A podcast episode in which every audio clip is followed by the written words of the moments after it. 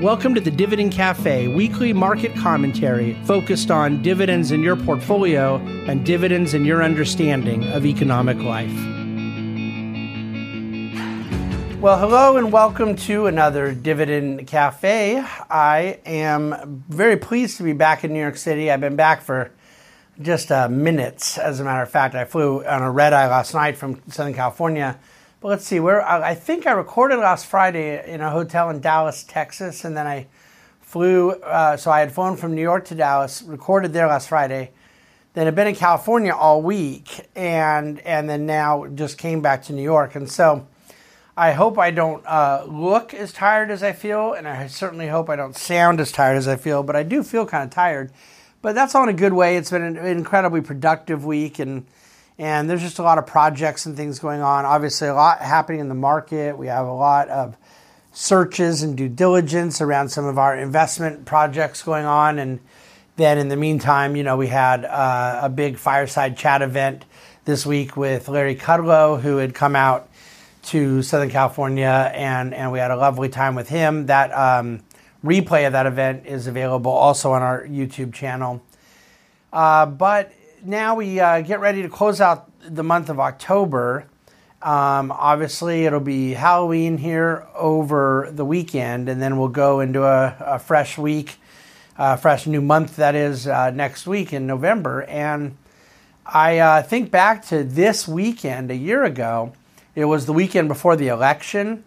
And uh, even though markets had recovered just in a massive way since the COVID drop of March, September and October were both down months in the market, modestly so, but there was, you know, a bit of anxiety. There's a bit of kind of skittishness and uncertainty going in the election. Now, there are a lot of people on the right that were not just skittish, but they were they were petrified. Like if the election goes the way we don't like, markets are going to tank. And and I had a very different view than that. And it had nothing to do with my my beliefs were on election outcome, but it had to do with what I know about markets, which is markets' real sincere hatred of uncertainty and markets' um, ability to price in rather quickly known news, whether that news is, is subjectively bad or good.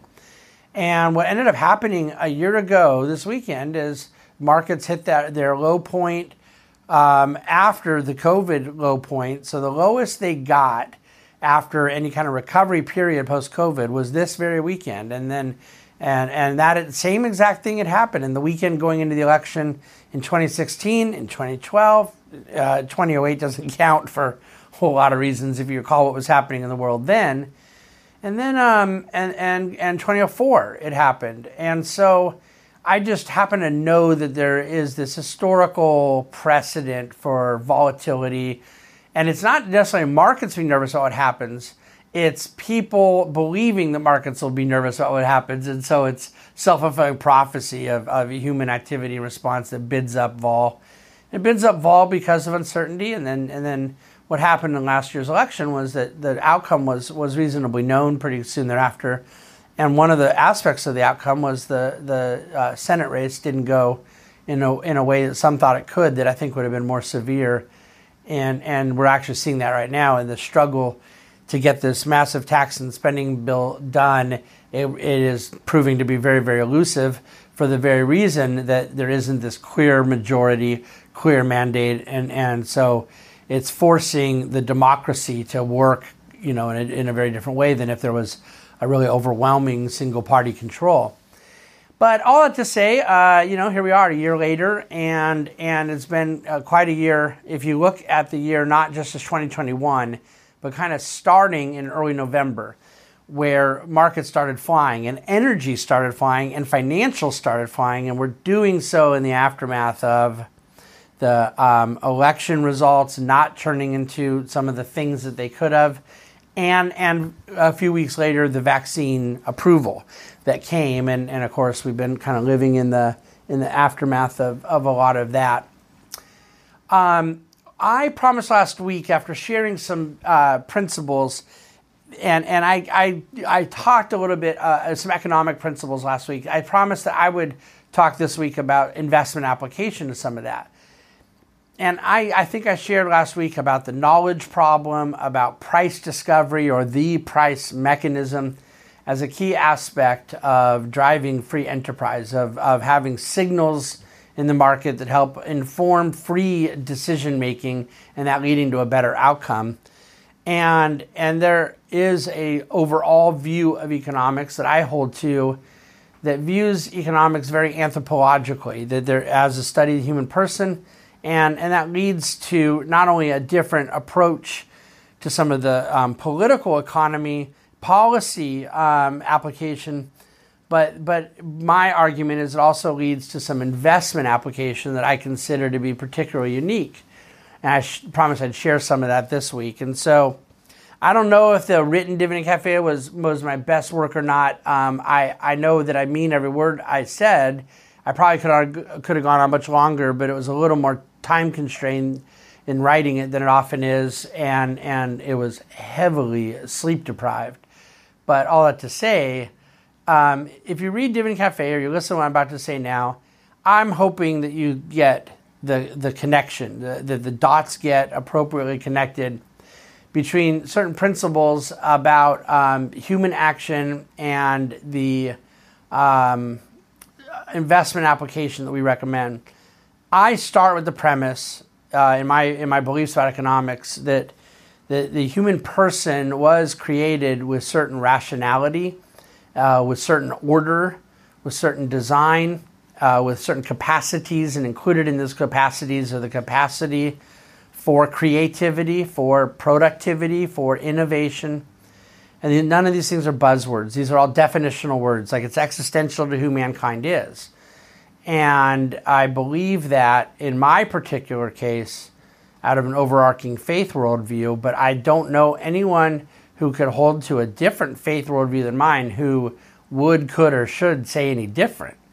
Um, that the economic uh, events that allocate resources in society are the um, outflow of humans acting and acting very organically and very orderly, very rationally, um, strikes me as completely indisputable.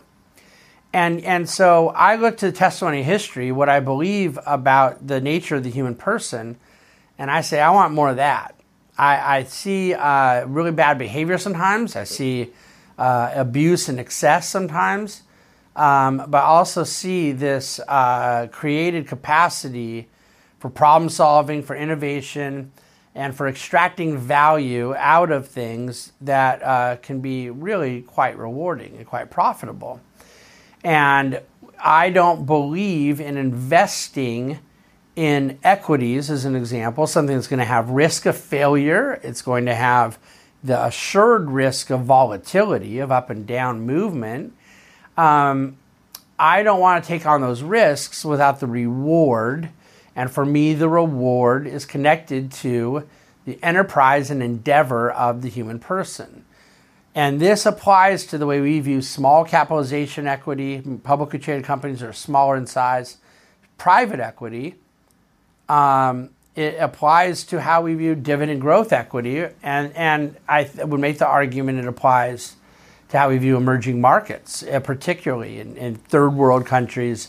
The belief in the capacity of humanity, even in third world countries, to generate outcomes that could be profitable, and uh, the appropriate diligence, the appropriate research has to be put around that process.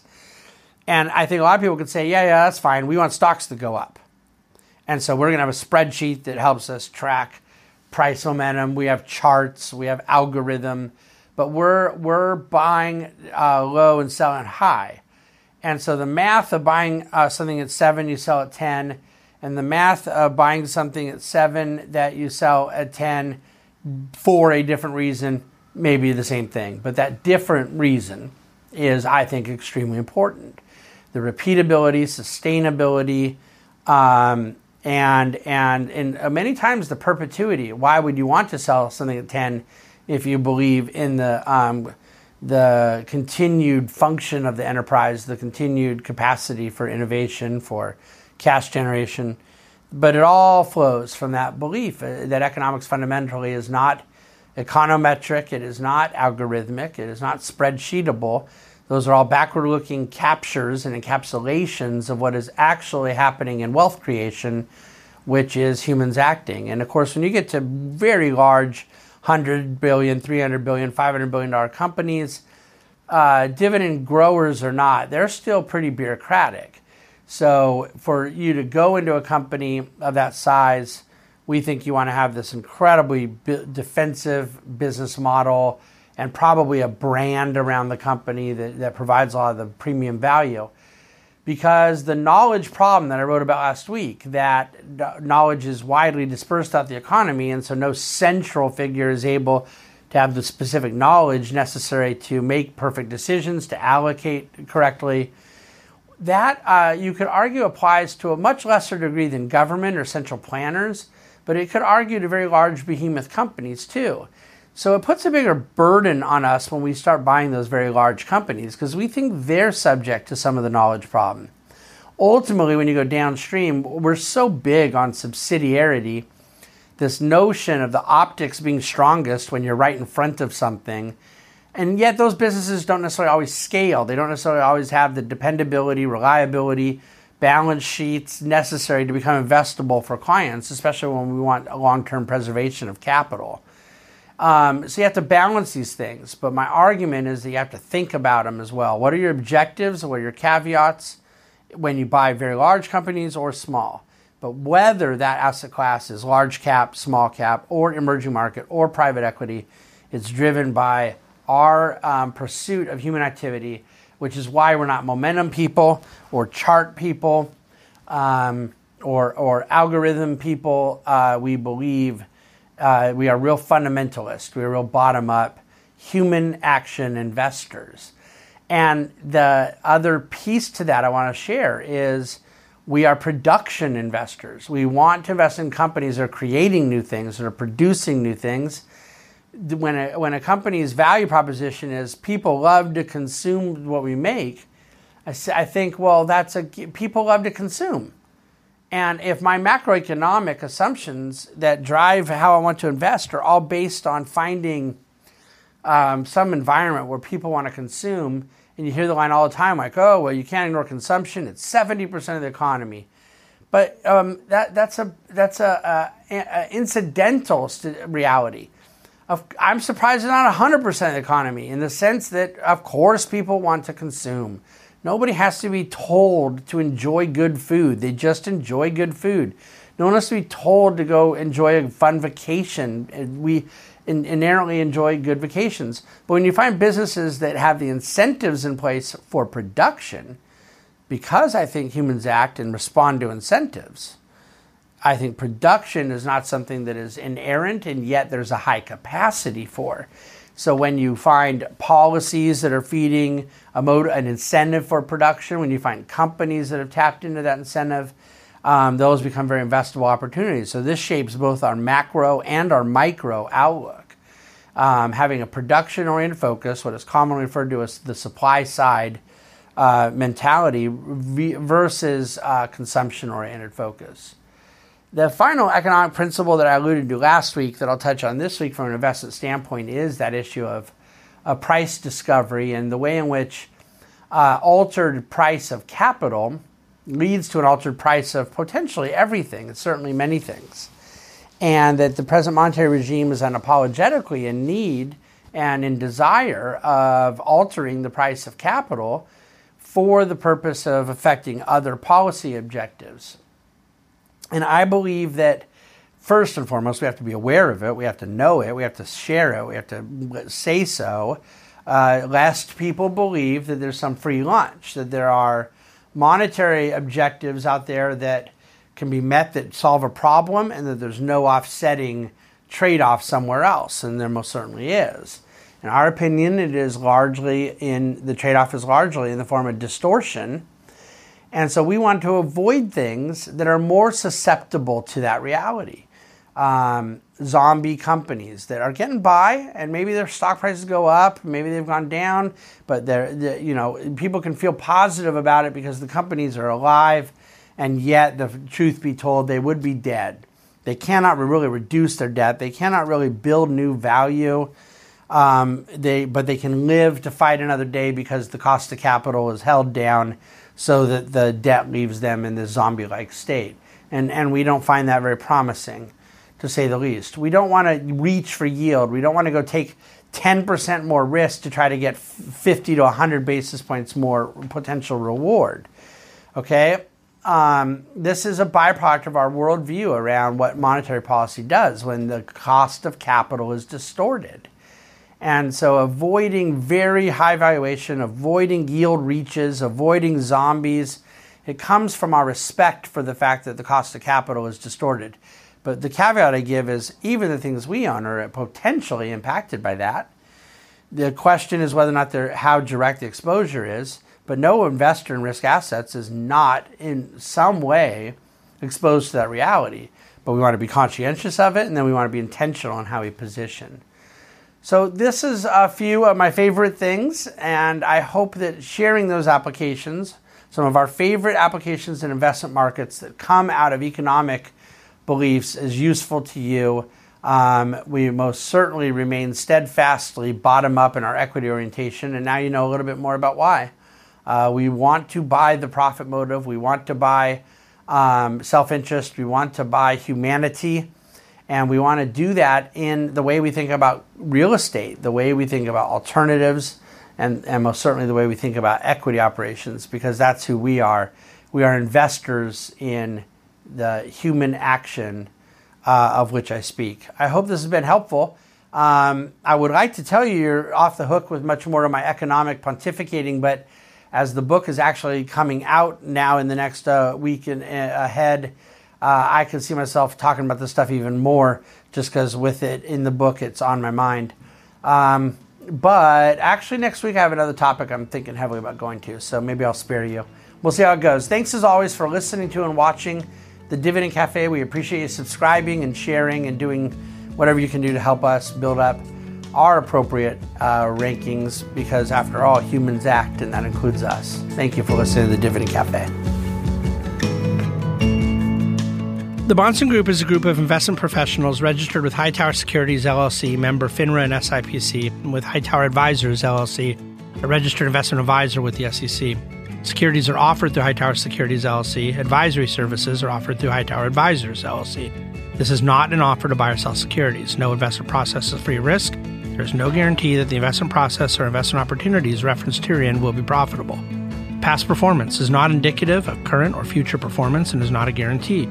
The investment opportunities referenced herein may not be suitable for all investors. All data and information referenced herein are from sources believed to be reliable. Any opinions, news, research, analyses, prices, or other information contained in this research is provided as general market commentary and does not constitute investment advice. The Bahnsen Group and Hightower shall not in any way be liable for claims and make no expressed or implied representations or warranties as to the accuracy or completeness of the data and other information, or for statements or errors contained in or omissions from the obtained data and information referenced herein. The data and information are provided as of the date referenced. Such data and information are subject to change without notice. This document was created for informational purposes only. The opinions expressed are solely those of the Bahnsen Group and do not represent those of Hightower Advisors LLC or any of its affiliates. Hightower Advisors do not provide tax or legal advice. This material was not intended or written to be used or presented to any entity as tax advice or tax information. Tax laws vary based on the client's individual circumstances and can change at any time without notice. Clients are urged to consult their tax or legal advisor for any related questions.